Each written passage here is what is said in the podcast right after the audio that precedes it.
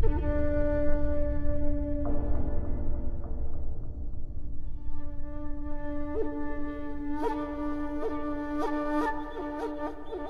家好，我是金花。我们今天说说这个《山海经》，说说这《山海经》里边的一些嗯。嗯奇怪的这些生物嗯。到底存不存在？嗯。这个这些年也始终只停留在一些画师的这个笔触上啊，嗯，最近在小屏幕上看了。是吧？啊，金花给前两天发了我一片子，嗯上气不接下气的看了看说，这片儿，你你看看，上气不接下气嘛。呃反正挺多朋友应该看了，也有了很多的讨论。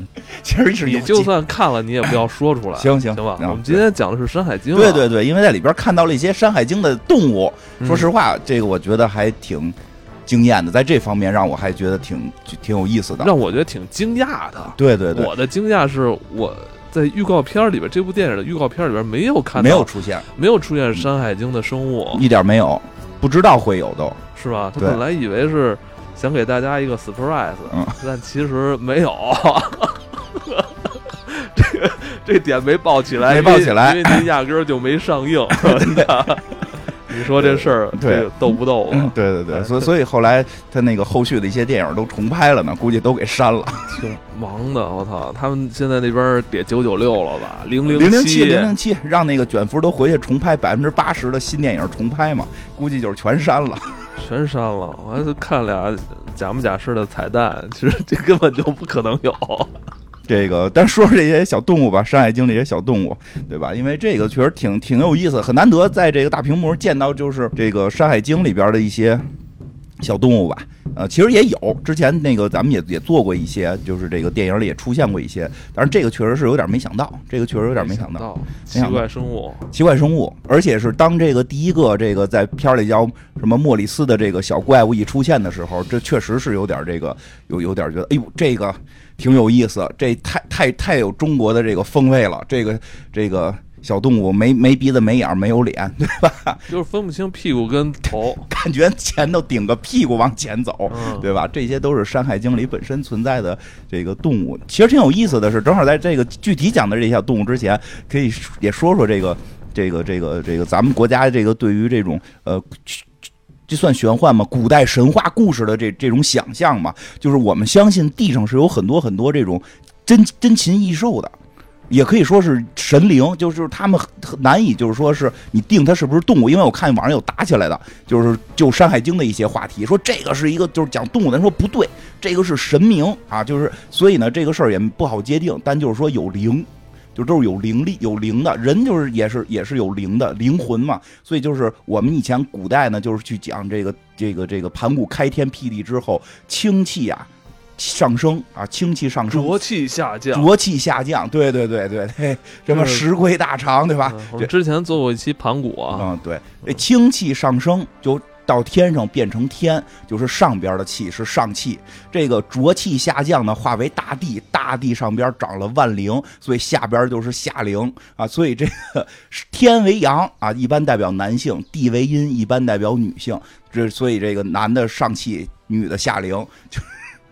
然后呢，这个，所以这里边确实是有一些这个中国的这些文字上边的一些从哪儿看到的啊？男的上气，女的下灵。啊，就是阳嘛，阳阳是男的嘛，哦阳是男的。这个女女女女的，一般在中中国古代是阴嘛。然后呢，这个再说到这《山海经》，因为这个电影里边出现的动物其实不都是《山海经》的，但是嗯确实一上来出现的这个叫帝江，就是这个莫里斯这个小动物，没没脸没没屁没脸没鼻子的这个小动物，还比较有名儿，还算比较有名的。呃，好像我记得在游戏《轩辕剑》里边好像也出现过。嗯，其实三仙卷里边有很多。对对对，其实好多游戏里边是有很多这个《山海经》里小动物的，对。然后呢，当然这个出现还让我挺这个惊讶的。然后呢，它是《山海经》里边最早有记载。然后咱先说说这《山海经》是怎么回事儿。今天可能也就是讲这些小动物嘛，也不一定都是《山海经》的，但是《山海经》确实是记录了我国古代很多这个神话故事，包括什么这个皇帝蚩尤啊。大战呀，什么精卫填海、夸父逐日，都在里边有记载。但是呢，好多人就是这个这个就觉得《山海经》，包括我自己也是一直觉得《山海经》可能是个小说，是一个讲故事的小说。实际上呢，看了之后才发现不是这么回事儿。它呢有点呢，就是呃有几种说法，一般说它可能是属于地理志，就是记录这个古代地理的，因为它是什么什么这限制。呃呃，还呃，限制可能记得还有很多是人事儿，他这记得主要是地理，就生物地理，是这这上边的。就告诉你，东边有个山啊，这个往东走，再过多少里又有一山，山上叫什么名？上边有什么动物？有什么植物啊？再往东走有多多什么什么？然后呢，在北边有一个山啊，往北走多少多少里有个什么什么？往南走多少里有个什么？他就是这么一个纯是记载这个地理，哪有山，山上有什么小动物？但是写的也不是当时的事儿吧？啊，不是不是不是，都都。他就是相当于是写上几个千年的事儿，对他相当于写这个，你这个书据说啊，据说从春秋战国起就开始写了，就是最后的一章，就是最后的这些章节可能在汉朝什么的之前大概完成的，他也不是一个人写的，也不是一个一个一个短暂时期写的，是有较长时期。较长时期不断不断有人往里边加内容加进去的，他就是特正经的写，他没跟你上来说这是小说漫画啊，对，说他们那古代也没，哎，但是人这么说说他可能是个漫画。就是他可能是一个画就是以画为主的这么一个。他就是说，他有没有这种消遣大众啊，给大众作为饭后茶余饭后娱乐的？那就看你怎么看了。我觉得有，我觉得他应该这么要给大家说清楚吧？那不一上来就就假不假事儿？但是你看哪个？你看咱现在小说哪个小说一开头写这些全是假的？大家不要信，没有啊？就是你信不信你是自己感觉去呀，对不对？没有人给他写个妖风嘛？什么之类？的，那就是古代的没有。书推什么的，古代没有。那那个嬴政推是吧？千古第一奇书必看是吧？之类这种嬴政写没有这拿倒没有。那其他人都跟随也写 也写，都吹都吹一波。那有可能也不知道，因为留下来的版本是没有的。留下版本就而且留下的版本据说画丢了。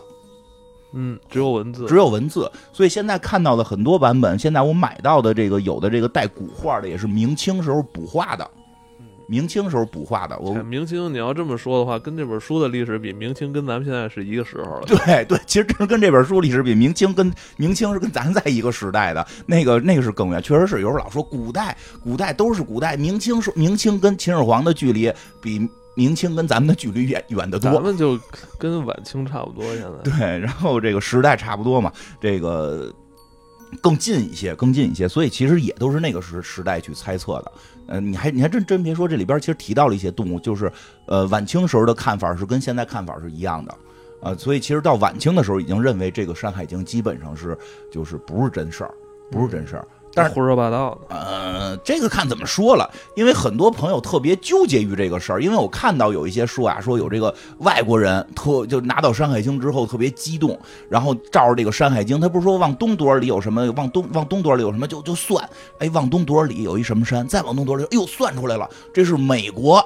这算到这是美国了，美国的什么四大山系在我们《山海经》里都有记载，往西一直到埃及啊，狮身人面像什么的这些全都被记载了啊。这个现在也有专门做这方面考考考证的，啊有这个这个我没有一里一里去数，因为他那就是就是往他不是写距中国多少里，他是写就是距东边的这个山五十里，然后写又过五十里，又过五十，那自己加去，我我没加，所以我没法确定他是对是错。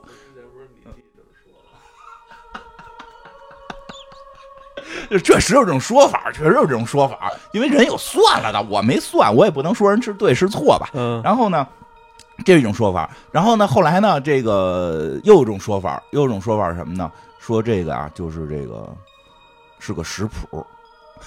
嗯。这个其实非常有意思，这就是现代大家有调侃了，因为这本书里很奇妙，它真的记录了这些动物能不能吃，而且吃了之后有什么功效，它都给你写了。就是吃这件事儿，我觉得确实，咱们中国应该是在世界上这绝对排名第一。说第二，没有人敢敢说自己是第一的。是你去广州说吃白菜都是补，吃什么都是补，吃这个补什么？吃这补什么？对，一会儿我讲到就是吃大白菜补什么？吃萝卜补吃大白菜补乾隆。这个一会儿咱们讲到这个地这个地江没有吃的记录，这别的动物有吃的记录。一会儿咱们讲到动物里边就有吃的记录那你说地江了是吧？啊那为什么地江在这幅画上画的是一个天使的模样啊？啊，这个是现代人画的，你看这是现代人画的。我给你看这个，哦老早以前也是个球哎，对，所以后来好多人就这这这这个还挺复杂。你看这个是啊，这个这跟这跟电影里一模一样吧？这跟电影里一模一样。明代胡文焕版本的这个地江画的，哎呦，这个一模一样。这个这个这个近片里边的这个帝江，就是按照明代这个画师的笔触呃，对做出来的。对对，你看这本书里还记录了这个哦，他没有跟像现在人这么胡胡写，夹带私货。呃，也不是，因为这个是有原因的，就是为什么现在大家画地江有时候画成人形，它有一个原因，有一个原因。然后这个这个我我我我在说完这个《山海经》，我的看法，我觉得《山海经》是个呃，我觉得古代人也知道是假的，就是看个热闹。但是呢，是什么呢？就是设定书，你拿它当一本设定书。就是我在设定中国古代的神话里边这些动物什么的，它都叫什么，是什么形状。以后大家讲故事的时候，从我这里边拿素材，但是没有多少人拿过。古时候是有的，古时候是有的，所以这就牵扯到为什么帝江现在画成这样了，因为这个帝江这个素材后来被别人拿走了，被别人拿走了。这个先说说这帝江吧，这个帝江，帝江呢是在这个《山海经》的西经里边有记录，说的是这个就是说这个有有神，说他是个神，然后这个呃其状如黄囊，这个。赤如丹火，六足四翼，混沌无面目，适时歌舞，实为帝江也。什么意思？就是说这个就是长得像个囊，就是囊囊，不是是吃。探囊取物的那个囊。哎，探囊取物的那个囊啊，最这个有四条腿儿啊，不是有六条腿儿，四个翅膀，嗯，六条腿儿，四个翅膀，然后呢，没有最关键的啊没有脸，混沌无面目，就是没有鼻子，没有眼儿，没有嘴，没有耳朵啊，这个这个吃这个也没有剩下那几个眼儿，屁股眼儿什么都没有，全没有，混沌，就嗯不就不吃不也不也，他可能也不吃也不排泄，也听不见也看不见。但是呢，比较神奇的是什么呢？他上能能能能唱歌跳舞，呃不是那个能跳舞啊，能能能跳舞，能能唱歌跳舞。这唱歌也不知道从哪出的声，反正你也别管，这就是神神仙，这就是神仙。有人有人说啊，说这有神烟的那个烟是当时抄错了，应该是鸟，说鸟字儿跟那烟字儿特别像，所以说帝江它应该是种鸟，是个神鸟，因为长翅膀了啊，有这种说法，有这种说法。然后后边又说实为帝江也，但是呢，就是《山海经》就这么短几行字儿没了。就这玩意儿是什么，干过什么，什么什么都没记录，就是说有这么个东西。但是你要上网查呢，就比较神奇。帝江呢，好像被在现在的咱们这个这个网络上被评为古代古代四大凶兽，啊，跟什么饕餮呀、什么奇琼啊，还有一个什么来的，就一块评为四四大凶兽。所以其实《山海经》里没有记录这个东西到底凶不凶。其实《山海经》里要记录他凶，还是真有个写法的，好像叫什么是是食人吧，就是他有一个说就是爱吃人，这就才算凶兽呢。那为什么现在网上把它评成？因为什么？呀？就是因为这个，我觉得这还是个素材书。这个这个素材呢，搁在这儿了，就有人用了。古人的呢，就他不叫混沌无面目吗？古人就以混沌这个词儿写了好多故事。他其中有一个故事呢，好像是《左传》里边写的，说这个叫叫这个叫帝鸿氏。这个帝鸿的鸿呢是三点水一个公一个鸟那个字儿啊，所以好多人认为帝鸿跟帝江呢，这个可能这通假了，通假了啊！在中国古代，反正咱们这个动不动咱就可以通假，啊这通假了都有个三点水嘛，所以说这帝鸿氏，《左传》里写着帝鸿氏就是帝江，这帝鸿氏是谁呢？这帝鸿氏说就是皇帝，就是咱们这个祖祖先皇帝轩辕皇帝，《左传》里说帝洪氏啊，就是这个。就是皇帝这个氏族里边，不是皇帝本人，皇帝这氏族里边出过一个混蛋，出过一混蛋，是这么一个这个富二代或者富三代，就是这皇帝不是厉害了吗？这个当年特别英明神武，打败蚩尤，打败炎帝什么的，统统一天下。哎，他当了大官了。哎，结果他后头这孩子啊，在这个呃，应该属于最早的这个这个这个啊，就这种这种这种叫什么纨绔子弟了，他就。他就这个比较混，对人也特别穷凶极恶，所以就里边写了一个，他是他称他为混沌，称他为这个跟这个跟这个帝江这个名字这个混沌无面目这个字儿是一样的，所以大家一看，哟，你又叫帝红氏，又叫这个混混沌，是不是？他俩是一回事儿。所以在这会儿，慢慢的，这个这个这个在《山海经》里边，这个像俩屁股怼一块的这个小动物，它就有人形了，它就开始把它去人形化了。而这个就是就是，但实际那本书的意思是什么呢？你就可以理解为就是骂街，骂街就是这个，是这个说这地红氏，地红氏他们得了势了，结果他们这后代啊，这他妈的鱼肉百姓就他妈是一混蛋啊，这个。这个就是混蛋到什么程度呢？没鼻子没眼，听不见看不见，是一瞎子，就不是就是一个，这不是真的视力有问题，就是他看不到人间的疾苦，有眼无珠，有眼无珠，看不到人间的疾苦，不听不听这些这个名臣或者百姓的这个这个这个进谏，就是每天耍混蛋啊，所以就给他用这么一个名字来评价他了，就是叫管他叫这个地红氏混这个混沌。啊，就是这个，所以呢，后来你看这书上边就是已经有人形了，所以后来有人画的时候呢，你说一想，哎呦，这帝江就是帝红，这帝红又是咱们这个皇帝祖先，咱皇咱不能，咱们祖先是一个这个没鼻子没眼的玩意儿啊，所以必须得给他画成人形啊，结果这个这个又受到了一些这个。我觉得也受到了一些西方天使的影响啊，就咱这四个翅膀，西西方不是这天使翅膀多吗？对吧？咱们就哎，就给他画的像你说的这个书上画的，就有点像，像一个天使，然后但是没有脑袋，长了好多什么毛，就嗯，就是就凶恶了，他就凶恶了，凶恶了。其实原书这原在这个这个这个。呃，《山海经》里他并不是一个凶兽，但是确实由于他没鼻子没眼儿这个特点呢，用来形容了一些混蛋，然后呢，这个就把他给有一点凶恶化。但是更有意思的是什么呢？就是这个地地江，这个就是它也叫混沌嘛，这个混沌的这个记载更有意思是在《庄子》里边。嗯，这个是把帝江这个故事给发扬光大的一个，这是也可以说是庄子的这个这个这个思想的一个精华的结晶，特别好玩。这个故事呢叫这个，就是说天下一共有三个帝，就是叫那个是是庄子那篇的叫应帝王，是他的这个这个好像那篇最后一个章节，最后一个章节的最后一段人说这个庄子最重要的思想都在应都在这个内篇里边，那就相当于内篇的最后的总结的一个小故事。说的什么呢？说天下一共有三个地，南地、北地、中地啊，就这么分的。这个南地、北地呢，这中地肯定显得会更厉害一些嘛。南地、北地呢，一个叫书，一个叫呼，啊，这名就起的特别的。就叫就就是其实其实庄子特别喜欢玩谐音梗，特别喜欢玩谐音梗。一个叫书，一个叫呼。中央地呢，中地呢，就是叫这个混混沌，没有面目，没有没有面目，无无窍嘛。然后呢，说这个书跟呼这两个人呢，有一天呢，这书呼呢就跑到混沌这玩来了。这个说老来这玩，但是这混沌呢就看见疏忽呢，他就觉得，哎，都是都是朋友。吃吧，请他们吃饭，就是叫就是对他们特别好，老请他们吃喝。吃喝完之后呢，这疏忽呢就说呢，这个咱就是说，你说你说这个这个混沌对咱们这么好，咱得报答他。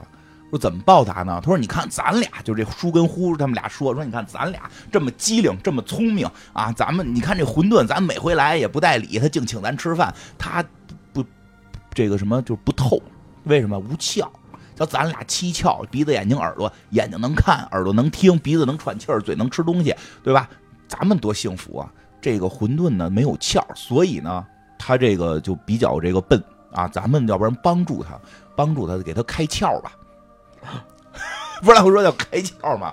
然后这个疏忽呢，就每天来呢给这混沌开窍，一天开一窍啊，一天开一窍，一共开了七窍。我本以为这个故事开了七窍就不请他们吃饭了，啊，因为明白了嘛，谁他妈还请你们吃饭呀？结果这故事不是，这故事是这馄饨开了七窍呢就死了。我操！哎，这故事特别逗吧？这这故事特别好玩了？这个就是现在你说从提江能引发的这个关于关于混沌的故事最有意思。好玩，我觉得听挺恐怖的。啊，是假的嘛？假的嘛？但是这个肯定是庄子编的。但是但是他编这故事有什么意义？我问我孩子来的那天，我问我孩子来的，我说我说我说我孩子这么说的，他说因为疏忽了，这不一个叫疏一个叫忽嘛？因为疏忽了就给他弄死了，就跟就跟我妹妹似的，你让我妹妹去蹲地，她能蹲好吗？她很疏忽，她就就蹲着蹲着，她就可能就忘了这事儿了，然后她这地就蹲不好。就是你不能让疏忽的人给给你干事儿。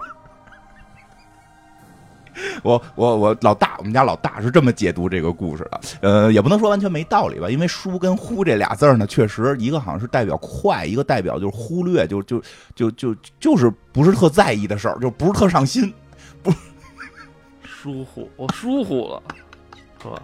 哎，好玩吧？这故事就是有时候谐音梗嘛，一个叫“疏”，一个叫“忽”，合在一块儿就是疏忽。我疏忽了，哎呀，我疏忽了，混沌死了，对吧？疏忽不是马保国的台词吧？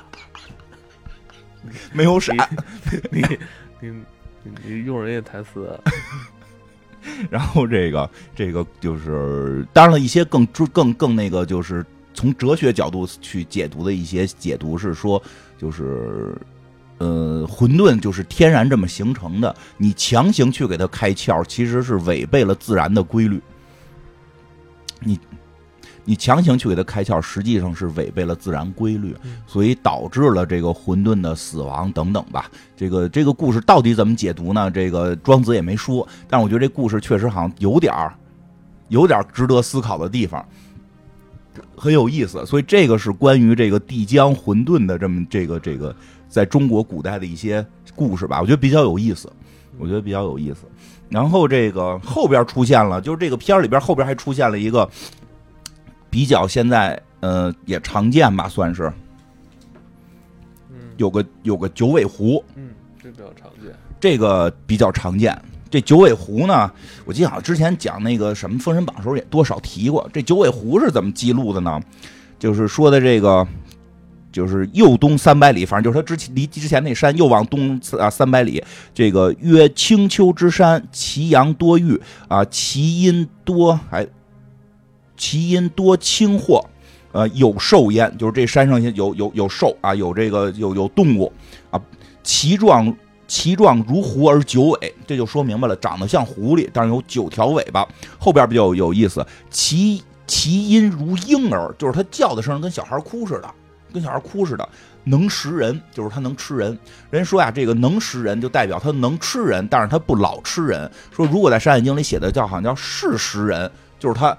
老吃人是是是凶兽，所以这个九尾狐说从这块字上看不叫凶兽。最后一个一最后几个字是这个关键，最后几个字关键叫食者不蛊，就是吃了这个就不中毒了。你吃了这个九尾狐的肉就不中毒了。哦，要不然说《山海经》是个食谱呢，就是大九尾狐啊，咱们想的，我这老这个妖这个，现在咱们都是妲己妲己嘛，这个这个这个什么日本叫传叫玉藻前，都是这个这个这个有神力的啊，结果咱们古人是吃它的，吃它的，所以这个动物怎么灭绝的呢？后来可能就是被吃没了。这个这个九尾狐还是让咱们现在人比较容易能理解的哈。嗯，对，但是呢，就有一点，就是九尾狐这个到这儿就其实就说一下，因为像在片儿，哎，你看，哎，我跟你说，我跟你说，那片儿里那九尾狐是不是跟这个现代化的九尾狐特别像？很像了，一大白狐狸也是这么坐着，那那那尾巴扎起来。对，嗯，这这比较还是比相对更好表现。对对，这比这个相对好表现点。这个九尾狐呢，实际在中国古代是非常吉祥的一个动物，嗯，非常吉祥的一个动物，但是在后世被污名化了。此话怎讲啊？呃，中国古代就是咱们不是还是那句话，老说是这个华华夏的子孙嘛，这大夏朝的这个皇后就是九尾狐，就是这个叫叫涂山氏。这个夏朝皇后也是九尾狐，那人家那个纣王找一个九尾狐怎么了？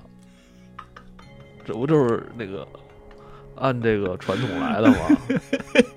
哎，对，问题就出在这儿，问题就出在你说的这个事儿上啊。这个说说这个夏朝皇后啊，就是夏朝皇后，就是说是这个这个九尾狐，这个有很多的这个记载，什么《吴越春秋》里边都有记载，就是禹王经过这个什么涂山的时候，就遇到了什么九尾狐，后边在这结婚了。他是不是狐狸没有明确说，他肯定是一个九尾狐。就是人说还原还原历史啊，就可能就是说当时在这个部落文明的时候，人家有图腾崇拜。人家崇拜的是这个九尾图腾，九尾狐图腾，然后是跟这个九尾狐图腾的这个里联姻了，所以后来中国其实是在夏朝那会儿很明确的，这个狐狸是祥瑞的，尤其这个这个九尾狐是最祥瑞的东西。这个九尾狐可以说是我们这个民族的这个这个老母亲啊！这这如果我们这如果我们就是说。华夏子孙，对吧？咱们不说炎黄，就是这这个炎黄之，就是炎黄之后就是华夏嘛。这个从夏朝算起来的话，从夏朝换算起来的话，这个这个老祖宗之一吧，反正是有这个九尾狐的。但是就你说这个问题，后来这个妲己他们被给安上这个狐狸了。现在为什么有这个转变？这个转变据现在有人调查，现在有人调查，这个转变是从这个唐朝就已经开始有一些端倪了。嗯，有些端倪了。呃，这个。这都是唐朝人编撰的。嗯，这个在唐朝啊，唐朝白居易就写过一个叫做《呃孤冗湖》的这么一个什么乐府诗，里边就曾经记录了什么“女为狐媚害己身”，呃，这个日长月增逆人心，何况包旦之色善蛊惑，能丧人家富人国。这个里边提到了包，就是这个褒姒。妲就是这个妲己，这不是咱们之前二零二零年的付费节目讲过讲过，其实原因也很简单，因为我们以前。古代会把九尾狐当做皇后，就是这个后族很多都是。那人家可能说我们都是涂涂涂山氏是跟涂山氏一样的这个著名的皇后。那涂山氏是这个九尾狐图腾，我们可能也要尊九尾狐图腾。所以其实当时是有一段是把这个女性就尊尊都尊为就是你是你是至尊的女性才是这个九尾狐图腾的。但是呢，后来这个因为这个男权啊，觉得这个皇帝怎么能犯错呢？都他妈是这堆娘娘捣乱，是这堆贵妃捣乱，对吧？当然了，这个白。白居易这会儿写这些诗，他肯定也是有当时的当时的暗指啊。白居易肯定是观察到当时的风向了，他当时说想臭谁，或者想臭什么群体，他一定要他帮着杨家的事儿，又是得说杨玉环那边的事儿，对吧？跟这有关系啊，可能跟这有有点关系。当时不是也认为杨玉环是这个这个祸害这个唐朝嘛？所以其实他有很多时候中国古代把罪名给装到这个女人身上，装到女人身上，对吧？这个，但是呢，你说一个就，皇帝自己你不贪恋这个女色，你也会贪恋那个女色，有什么资格赖在女人头上呢？但是古人呢，尤其是写书的很多，他都是男性，他们也都过不了色这一关，所以他们就认为。就是就是把这事儿怪，哎，就是这女人不好啊！我要是我要是爱了一个特别特别这个就是帮那个皇上在找那个开脱的理由。对，哎对，所以就从这一块开始，慢慢的把这个九尾狐这种皇帝身边的女人就开始去这个污名化了。然后呢，这里边有个有个说法，我觉得也特别有意思的是说什么呢？就是我们中国古代有一个讲法叫以形补形。啊，以形补形，就是哪儿不好你就吃点什么啊，对吧？以形补形。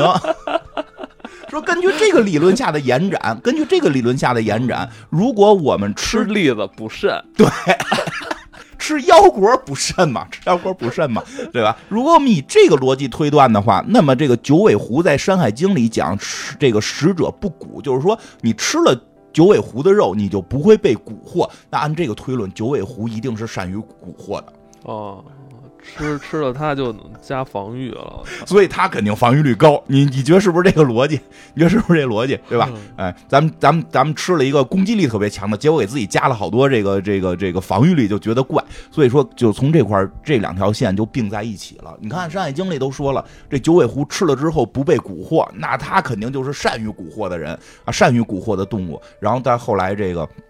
在这个后来又开始污名女性化之后，就把这个九尾狐不断的去污名化，所以九尾狐到现在，到到现在的，尤其是到了《封神榜》啊，这个明清之后，《封神榜》这些东西出现，彻底彻底的就被污名化了。其实，在白居易后来有人我看过调查，说在唐朝只是白居易这么写这个东西，但当时的普通人并。不觉得九尾狐是一个坏事经常也会去祭拜或者刮家里边可能会挂，就是家里边也经常会，就是当时唐朝其实还是有些人会去祭拜九尾狐，或者说家里边去当为当做装饰，是一个很好的象征。而且这个九尾狐文化呢，是也是在唐朝受遣唐使这个日本遣唐使给带回到日本了，带回到日本了，所以也可见九尾狐应该在唐朝是很流行的。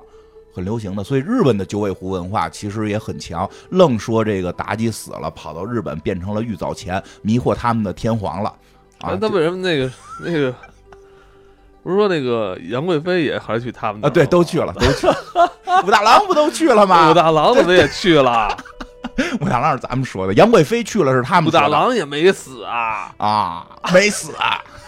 不是说去了之后，去了之后，他就把自己的烧饼作为他的这个建立的国家的象征嘛。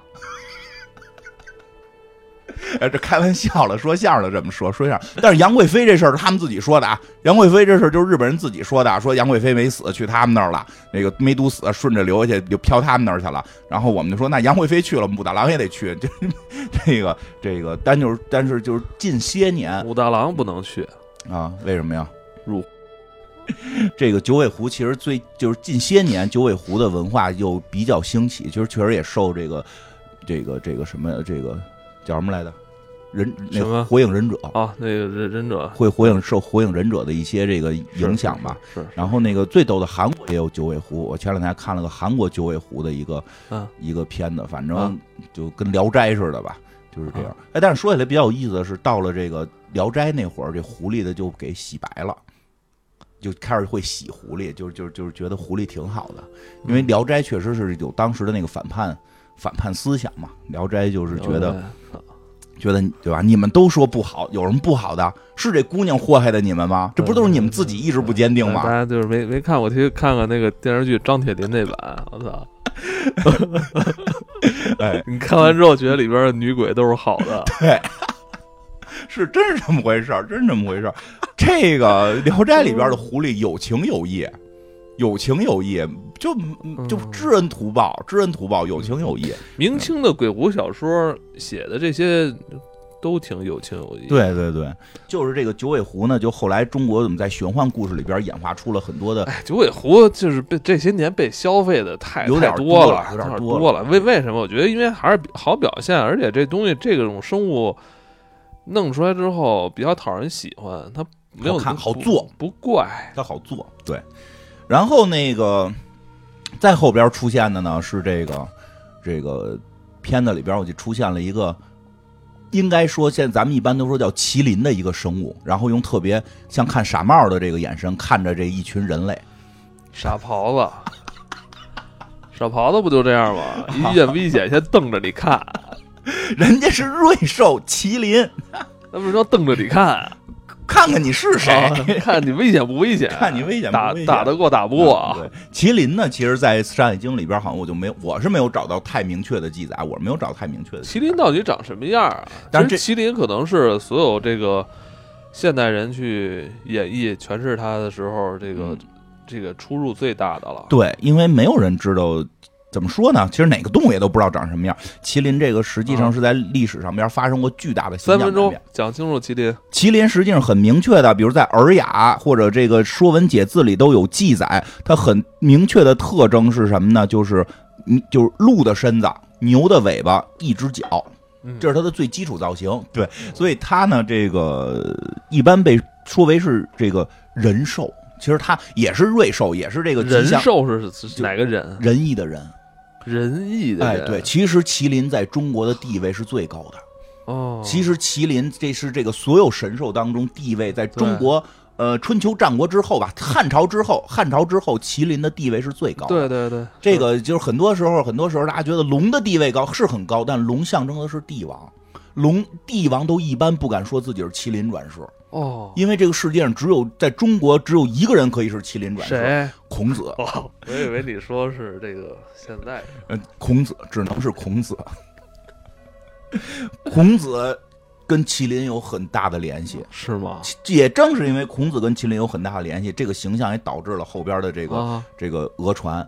刚才说了，刚才说了，这个麒麟啊，在古代的记载，就是在这个什么《尔雅》呀、《说文解字》里边都记载是一只脚，它是牛尾嘛，牛尾鹿身，牛尾一只脚，这个是麒麟的这个最原始的形象，差不多都都都都长那样，四不像什么的。对，但它一只脚是它的一个特点。当然了，也有呃，在我记得在汉朝也有记载，遇到了两只脚的麒麟，还白色的两脚麒麟。嗯，但是呢，《西游记》里边是两脚的。《西游记》里没说，那只是片儿里演的。对啊，然后呢，这个据据说是到了元朝，所有的麒麟都改成了现在这个样子。这是这个这个是发生了一定的这个这个讹传。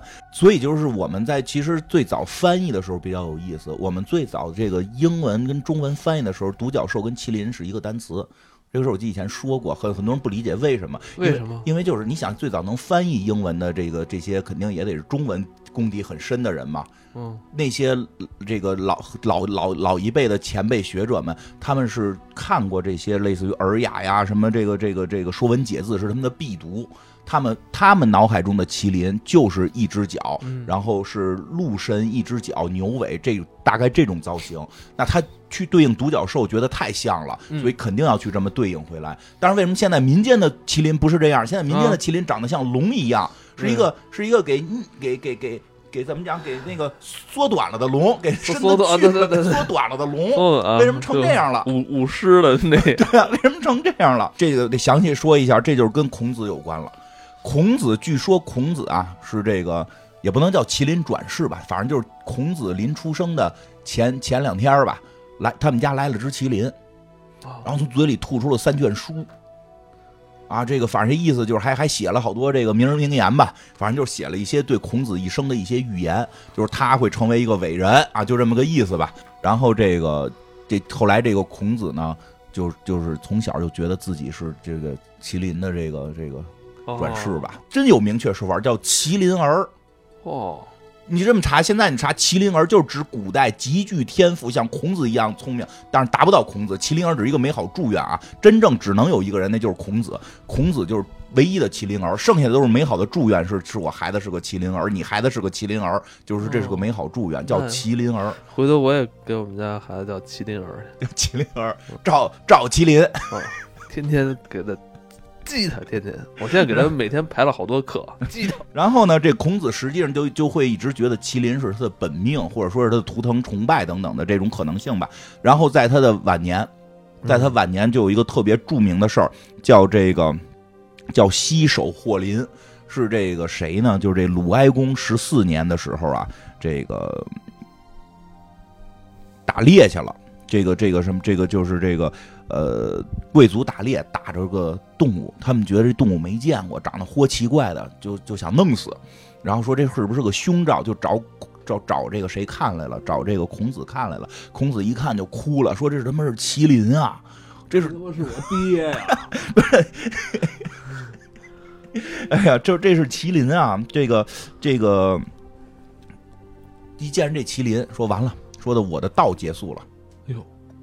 我从此再也不传道了。麒麟死了，我见麒麟死，知我道结束，就是我再也不这个这个传道写书都不写了。所以说这个这个他写的《春秋》到这年就结束了。当然，据说后人给他续了续了一点但是他写的就到这个鲁哀公十四年就结束了。所以这个什么呢？这个麒麟在儒在儒家思想里边，或者说就因为后来汉朝之后，中国是以儒学为主嘛，这个麒麟和这个谁是？和这个孔子是划等号的，几乎，嗯，几乎划等号，所以大家也都希望自己的孩子是这个麒麟儿，希望自己孩临生孩子之前能像孔子一样有麒麟来送书，来送这个锦句什么金句什么的。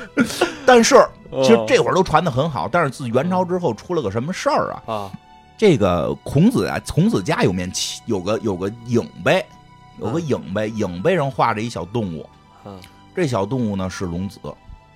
这小动物就跟麒麟，就跟我们现传麒麟长得一模一样，是一个什么龙子龙的孩子？麒麟？呃，它不是麒麟，但它跟我们现传的麒麟长得一模一样，一模一样，就是一缩短的龙，长俩犄角，缩短的龙。然后呢，这个就不是前两年我还去了一趟曲阜嘛，还那那个影呗，肯定是后来修的了，但是还在呢，但是还在呢。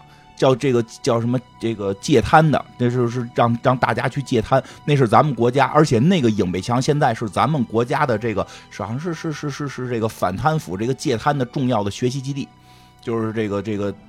好像是都经就是这个都要去这块儿，这个去学习一下，听听孔子的给大给他的后世讲的这故事。那个影碑墙上面是没有字儿的，只有一幅画，是一个我们现在看似的麒麟。这个身边呢是有八宝啊，不有这包括是八仙的这些宝贝都在身边。但是呢，抬头望着太阳，脚底下踏着水，抬头望日。这个东西呢叫贪，什么意思呢？这贪就是说，孔子拿这个告诫自己家的后人，说的有这么一种动物是龙的最小的儿子，嗯，他特别贪心，龙宫的所有宝贝都归他了，连八仙的宝贝都归他了，他非不满足，然后出了水面看太看这天空当中有一个红红的圆球子，觉得这个宝贝我也要，就是太阳，他就上去吞太阳，就烧死了。嗯，就是贪呀，就会让人死，就是嗯就是就是这个贪心不足，就是会死。他拿这个警戒警戒他的后人，这个就是这个这张画，相当于在曲阜这个孔宅里边最大的一幅画。嗯，当然，很多我觉得在那个时候呢，也不像现在，嗯这古时候也不像现在，旁边给立一个这个打的这个这个这个黑体字，写上这叫什么什么，这是怎么回事儿，有这种介绍。古代肯定也没有，所以很多人可能不明所以，去了这个孔孔府，理解孔子与孔子人生最最近的动物是什么，就是麒麟。从他的出生到他这个不不写书，都跟麒麟有关。他家里最大的动物是什么？就是这个玩意儿。那这个玩意儿一定是麒麟。结果不是，结果不是，其实这个东西是一个凶兽，是一个不好的动物。孔子画在家里，孔子是什么人？孔子是圣人。孔子可能在家里边把自己最喜欢的动物画一面墙，这是我啊！大家每天都来看我。这不是孔子，孔子在家里画了最大的动物，是一个他认为最不好的动物，以此来警戒家里人。哦每天就是这是什么呢？每日三省吾身对嘛，对吧？你每天从这我要用这来提醒自己，没错，不是不够好，对不是在这画一个自己的这个动物形象，然后每天看，哎呀，我可真伟大。他他不是这样的人哦，但是你说那可能是另有其人，可能很多后人他就不理解，所以很多后人就误以为那个是麒麟。那就后人都理解，那都孔子了嘛。所以包括说孔孔孔孔家里边还有很多的雕塑，也都用了这个小动物。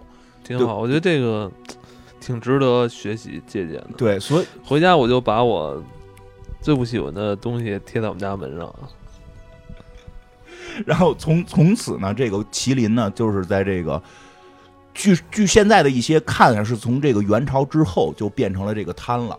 嗯，贪这个动物在我们的神话当中已经不不怎么出现了。咱就说这个，他每天看着这他不喜欢这东西，他不会丧吗？我觉得这挺难的呀，要不然是境界呢，要不然人家圣人呐，人家是圣人呐。真难啊！三省吾身多难做呀，多多难做，每天得在这儿想，我今儿犯了什么错误？我我我我是不是做朋友够义气了？我是不是对对对国家做了好事儿了？对吧？那这这不那三省吾身是有明确要醒什么的吗？爱国啊？对呀、你对呀、是真的，不是假的，不是说一看哟，我今天还没爱国呢，我先上网骂几个人去，你那不叫爱国，我这这你你他妈叫这给给国家的建设捣乱，我说有人生气了，有人看有时候国家待待待会儿再生气啊，待会儿再生气。别别别说我生气啊。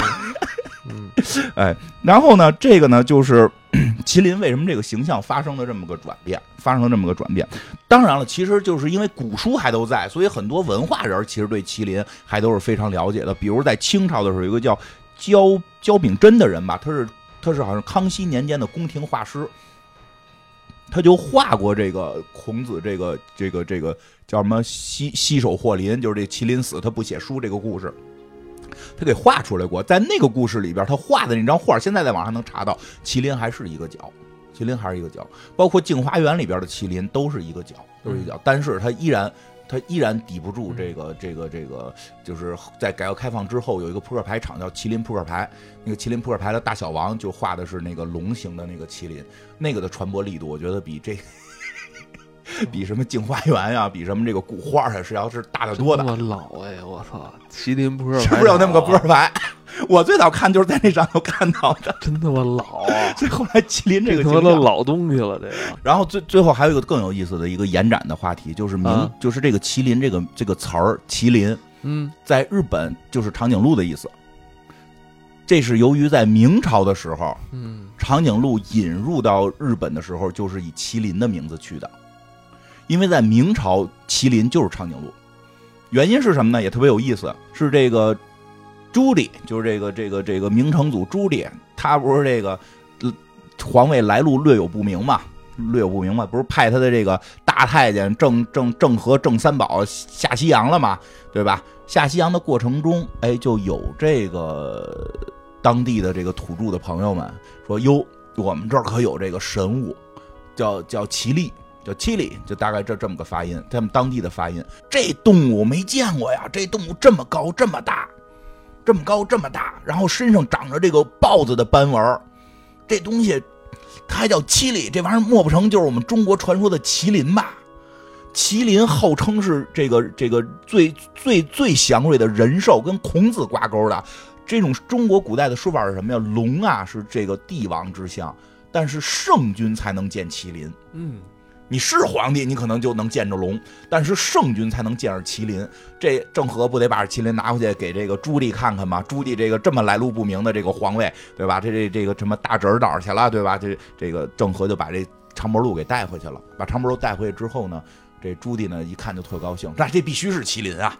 这个要是麒麟，不就证明我现在是人君了吗？我是人，在这个词儿就是单单人旁一个二，这人这个词儿中国最好的词儿啊！对，这就是我的背书。对呀，所以他就认可了，就有有名一代，这个玩意儿叫麒麟，这个玩意儿叫麒麟。所以这个东西后来传到了日本，日本的长脖鹿好像发音就是麒麟。包括特有意思的在哪儿，宫崎骏做的那个就是叫什么《幽灵公主》那个动画片里边，最后出来了一个神兽，就是个长脖鹿。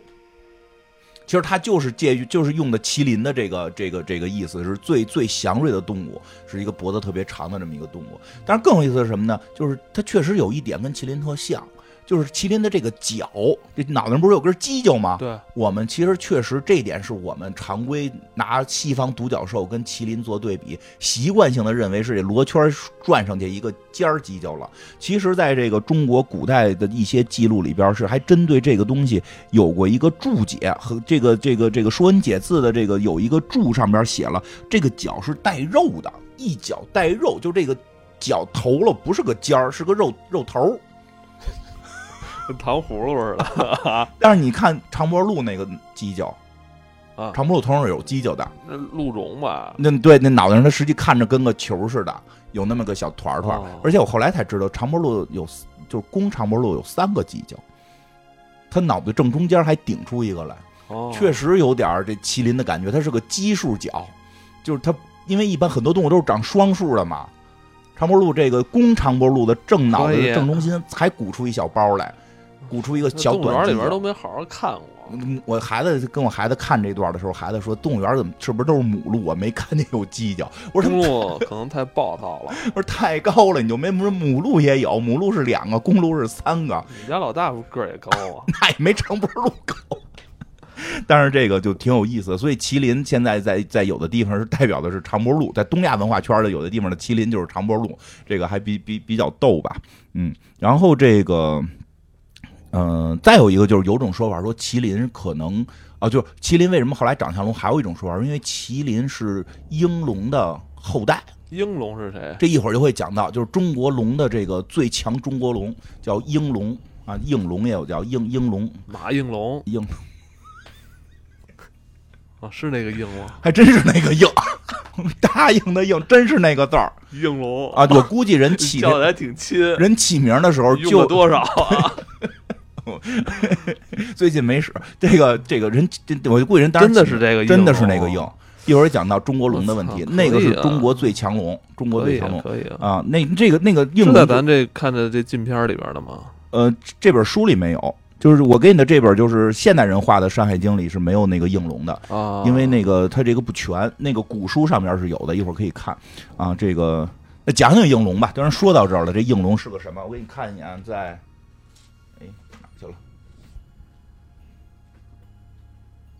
这儿呢，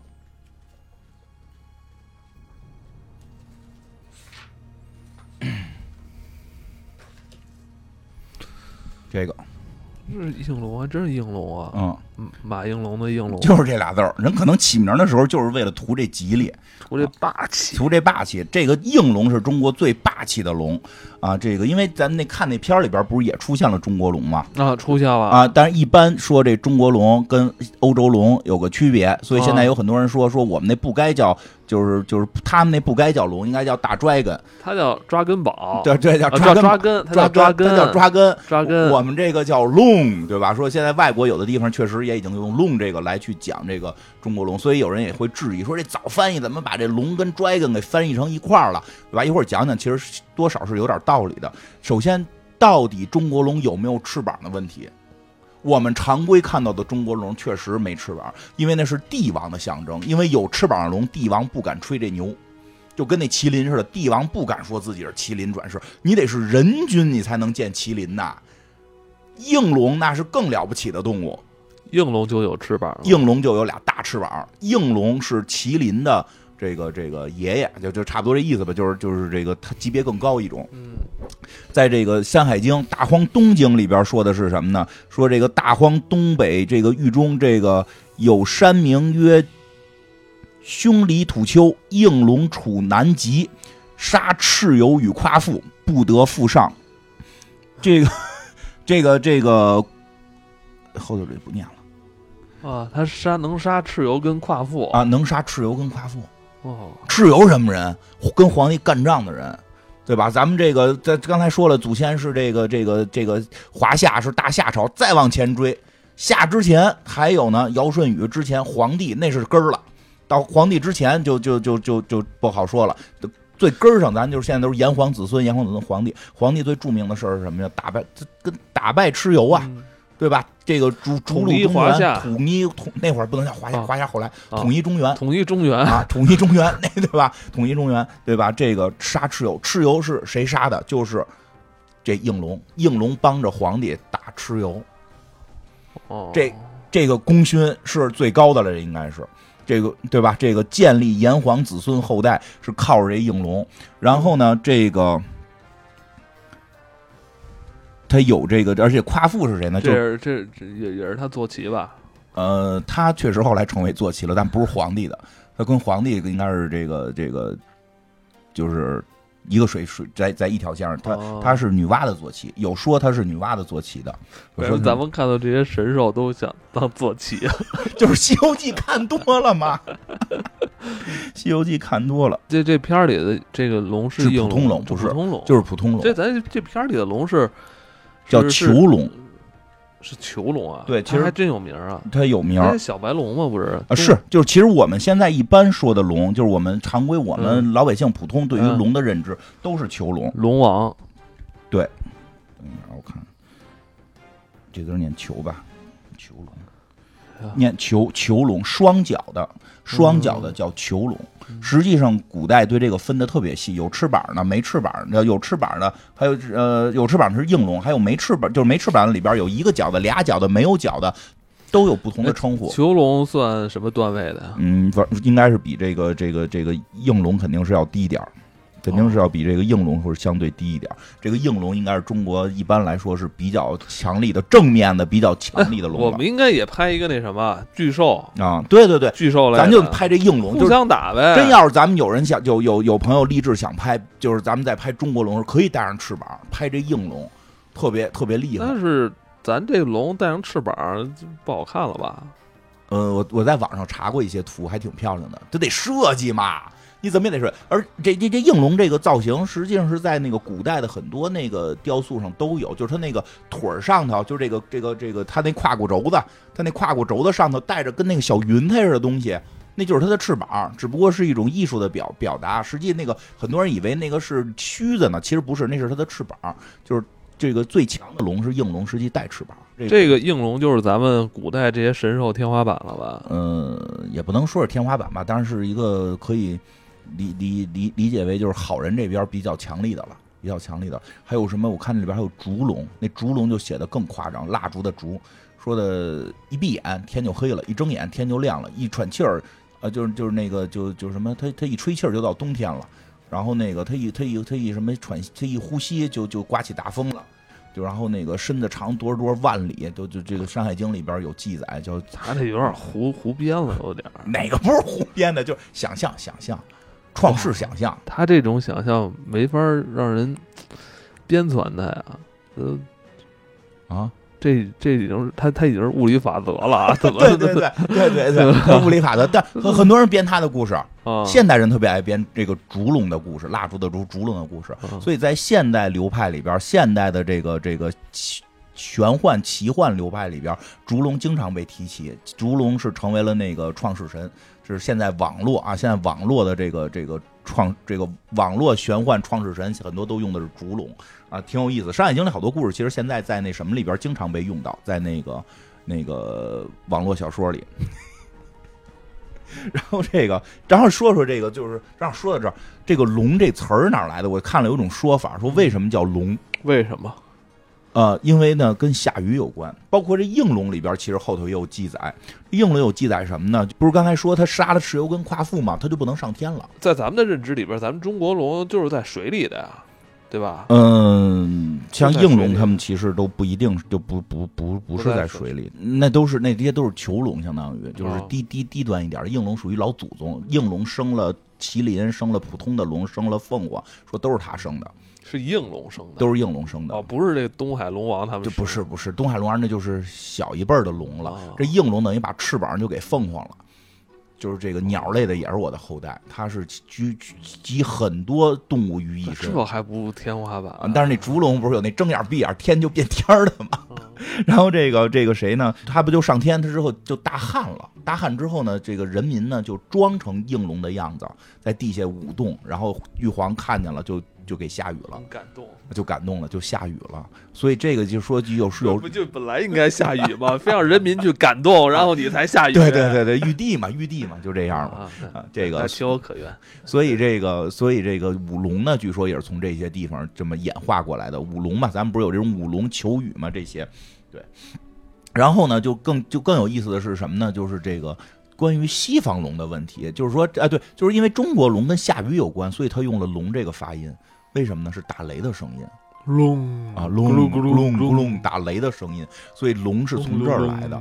龙是从这儿来的，它是一种气象啊，这个这个变化而来。然后这个，但是西方龙比较有意思，它为就是我后来查了，有人说它为什么叫叫 dragon，嗯。因为吧，就是这个英语呢，它是一个大量的有外来语，嗯，像中文呢，它其实中文哦它跟 dangerous 呃，这儿对，这来的是吧？不是危险。就他是说是从希腊语来的，是从哦希腊语来，我这个就不太懂了。我听说的是从希腊语的守护来的。哦，它是守护，而且在最早的在最早的希腊神话里，龙基本作用是守护一个什么东西，嗯守护了一个园子呀，或者守护着财宝啊，包括后来的一些神这个这个西方故事里边，龙依然有守护的功能，比如什么史矛革得守护金子，对吧？它有守护功能，所以这个龙其实最早是类似于守护者这种名字这么过来的。但而且说西方的龙其实也不长现在这样，说现在这长得跟霸王龙加一翅膀似的这个东西，其实就是近一百来年的东西，啊，他们以前长什么样？跟中国龙长得差不了太多，也长条的，脑袋咕咕叽里咕噜长条的，但是有翅膀，确实一直呃，基督教之后一直有翅膀。他们说，如果你要从维京的那个就是北欧看，你从北欧看，北欧龙跟中国龙几乎都快差不多了，都是因为他说什么呀？这东西就是蛇蛇崇拜，因为蛇对于古人来讲是最恐怖的动物之一。所以就会对它有一种崇拜性，而且比如还有一个最关键的，蛇可有毒，在古代人眼里认为毒这个东西是魔法，嗯老虎把你咬了，你是肉眼可见的把你撕碎，你被那玩意儿咬俩小眼儿，你回去就死了。对，他觉得那东西是魔法，所以这个龙就开始跟就蛇崇拜跟魔法这东西就开始融融为一体，慢慢形成了龙崇拜。说中国这个中国古代其实最早可能也是对，就是有蛇崇拜，然后蛇崇拜打败了这个其他的这个崇拜的部落之后呢。就讲的是融合，就把其他部落的这个图腾给加到了这个蛇的身上，慢慢慢慢形成的龙。说这个跟欧洲的龙起源是几乎是类似的，所以说从古巴比伦一直到维京时代，龙他们的龙也都是个跟他们带鱼这种长条龙，还是长就最明显的维京船，有看就玩那种维京游戏，看那种有维京。龙头，它有龙头船？龙头细细长条起了一龙头船嘛，跟后来看到的这个西方龙根本不一样。西方龙是怎么来呢？是说，据说啊，是从这个这个这个这个叫什么？呃，基督教文明兴起开始的。因为在基督教文明兴起的时候，他发现有很多这个欧洲人信仰龙，他信仰这个这个龙龙图腾崇拜，不信基督，他们就只能去污名化这个龙龙图腾，所以就龙就变成了恶，就是从基督教里边龙都不是好的。就是但凡沾基督教，龙这东西就不好了。而且呢，还有一个更关键是什么呢？他们把撒旦形形形成成龙，因为记得咱们之前讲过那个亚大菠萝的那那些期的付费节目里说过嘛，他们撒旦叫红龙，红颜色烧红的一只龙，是个红龙，所以这个这个就给它装上了魔鬼的翅膀。但是原先在，比如他们现在最著名的圣乔治屠龙的这个油画，什么拉斐尔他们也画过，真画就是他们一个大长虫，插俩翅膀，四长了四个腿，跟现在我们印象中英雄无敌的龙啊，什么什么那个魔兽世界的龙啊，长得就不一样，就就就就就当跟也跟中国龙不一样，比较寒碜。像 像他们一个鼠，这个一个一个长长脖子蜥蜴这种，有点像蛇颈龙似的，但是但是特别小又啊，反正就是，但是确实是长条的，不像现在是个胖，是个跟哥斯拉似的。这个是后来的后来的演变，嗯，而且我还看了一张那个什么，我还看了一张达芬奇画的怪兽，就是达芬奇手稿怪兽，就是一个龙头，跟中国龙特别像。跟中国龙特别像，但是没有中国龙这么长。中国龙是在长度上边，后来又延展了。我觉得在身形上好像都有这个共同的地方。就，呃，那我那我觉得它的，就我还还可以从这个你刚才说的蛇图图腾这儿来理解是吧？蛇这个问题。那这个为什么头也长这么像呢？嗯，不知道，有可能借鉴了，互相借鉴了。它这个其实这个龙头还还。有像的地方，尤其是挺挺有意思的。你看这个达芬奇画那个一一毛一样啊。达当然达芬奇是一个这个历史黑洞啊，他的问问题，这是这是达芬奇画的。达芬奇画的不就是东方吗？是不是当时有人给他传过呀？不知道。马马可波罗他们，他身子不像龙，他的身子跟中国龙不完全一样，他还是肚子那儿稍微大了点。会不会是他当时拿到也是禁书了，从东方来的禁书？时间穿越了，可能。那时间可能，你说达芬奇画这个龙是不是手稿的这个龙？达芬奇画太像龙了，龙比比比东方的龙还东方，我操！所以很有意思，所以他们就是说，其实龙这个形象在在在文艺复兴的那会儿，或者在之前，实际上东西方龙是比较接近的。中国龙一开始也不长，也不长那样。中国最早的龙啊是这样，你说为什么头那么像？他们说还也跟图腾崇拜有关，因为中国最早龙有什么猪猪头龙、马头龙，它是有那个。开始都是把一些动物图腾加进来，然后后来加来加去呢，其实人类的一些共同性呢，就这种说法就比较比较传奇了。说因为人类在基因进化，在猴的年代，在这个进化过程当中，对某些动物的基因恐惧导致的，就是就是就是蛇、猫、狼这几种动物是是这个这个。人干不过他们，就是在发明工具啊、发明火、发明矛之前干不过他们，一直会躲着他们。这些东西最最后被刻进基因了。因为有人做过调研，说根本没见过蛇的人类，有百分之三十几看到蛇就直接会恐惧。你不知道的是，就是这人一辈子没见过蛇，但是我看到蛇就恐惧。说大概有百分之三十多是这样的，所以证明这些东西可能在基因里。所以你在基因里边会发现，我们最后塑造出一个要有威严、要要要让人震撼的这么一个形象的时候，它长得好像差不多。嗯。都长得差不多，能吓唬住人，能吓唬住人。所以这个这个，所以在早期把龙跟 dragon 翻译成一个词儿还是比较好理解的。但是呢，近这一百年发生了更多的转变，或者二百年吧，就是近二百年左右，中国龙跟西方龙就走向了不一样的这个。中国龙越来越长，尤其到了清朝、明朝、清朝，这个龙的形象越来越重，越来越代表皇权之后，这个这个长条状啊什么的这种，这个而。西方那个从守护又受基督教文明影响，后来主要他们说是受这个 RPG 影响，就受这个奇幻故事影响，越来越趋近于有点像那种矮胖跟哥斯拉长个翅膀似的，越来越往那个方向发展。所以现在这两个动物已经有截然的区别了。但是他们说追根溯源可能是接近的。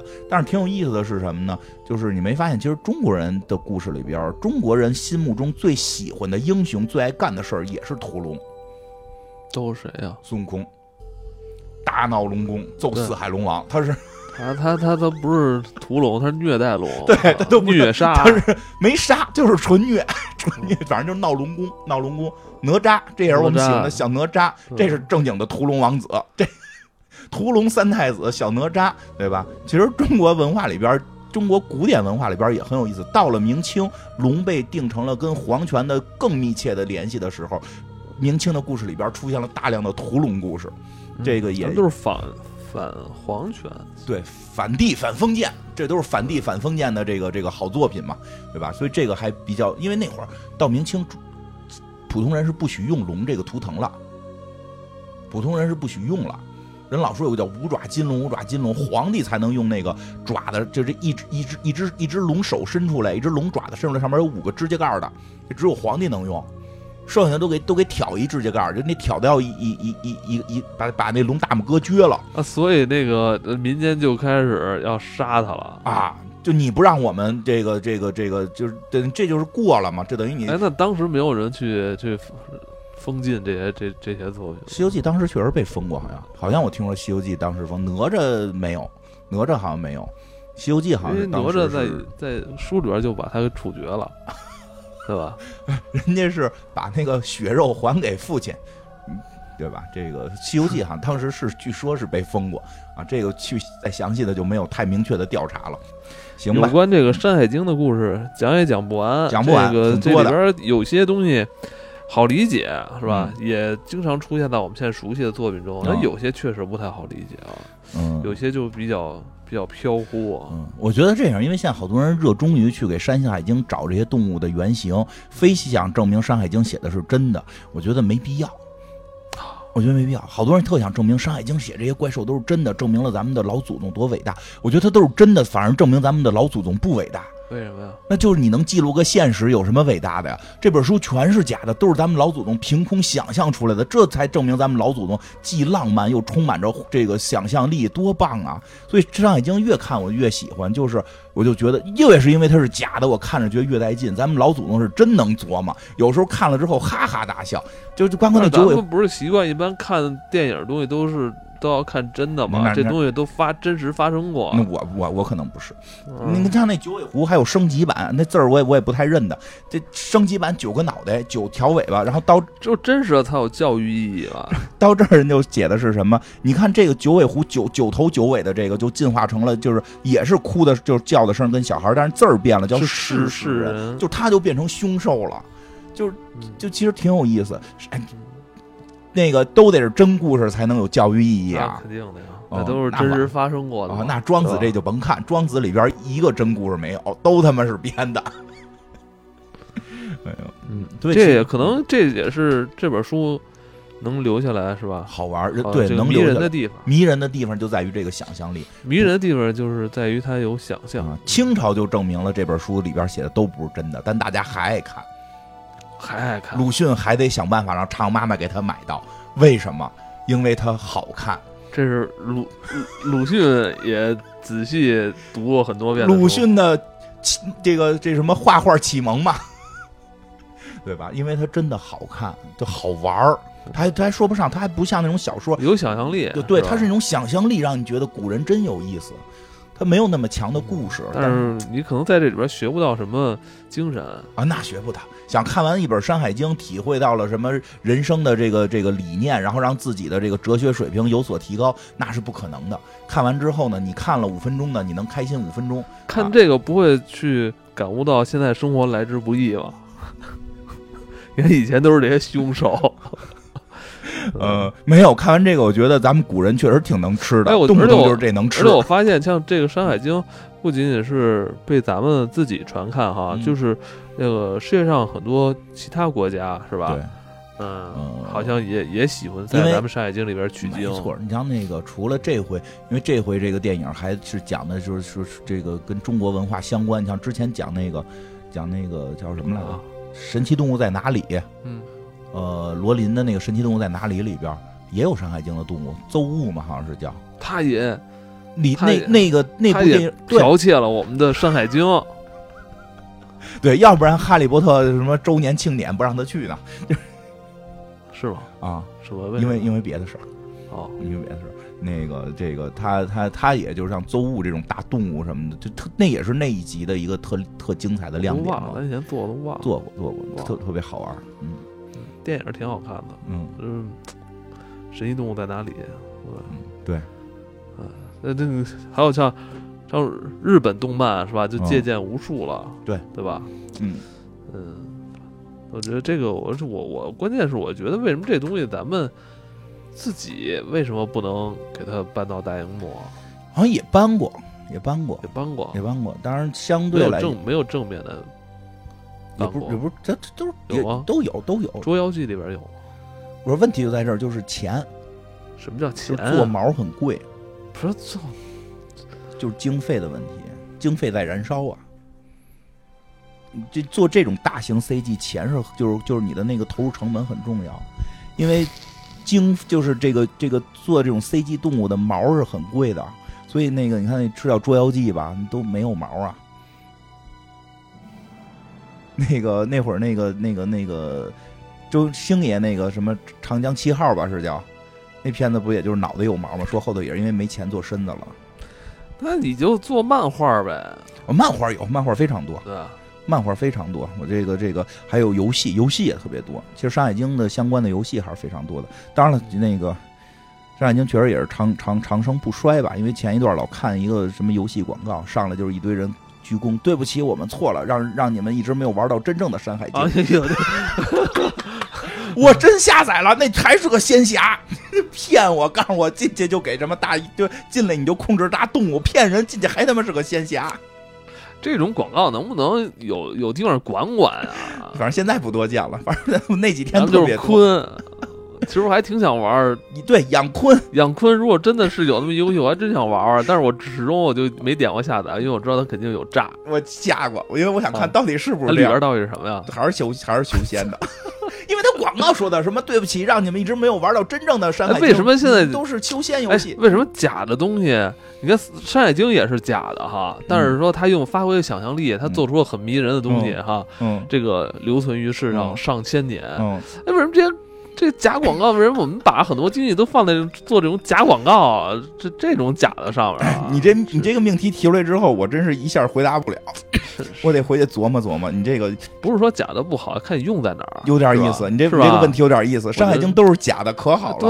对，你为什么就不能发挥点其他想象啊力用在这那广告都是假的，你就怎么那么别扭？嗯，呃，我们是反正通过最近这部电影看到，因为让我很很惊讶的是，这个电影的预告片并没有表现出这些怪物，对对吧？尤其是这部电影里边最后出现的这个中国龙的这，个形中国的那个象啊，传统龙，嗯囚龙这个嗯形象，我觉得很漂亮，很对漂亮。出来之后很让我觉得很很激动，嗯，而且他他的反派还是一个外国龙，嗯，最后给外国龙打败。但是我我发现好像也没有人，我看在很多视频网站上就没有人去去说这个事儿，是吧？嗯这里边出现是我们自己《山海经》的东西哈，没有人去讨论。不多，反正反正不多不多所以我们说说这个吧。我就是别人不说的我们说，别人都说我们不说。对他们讨论那些事儿，我们不讨论了。大家想听可以去看他们的。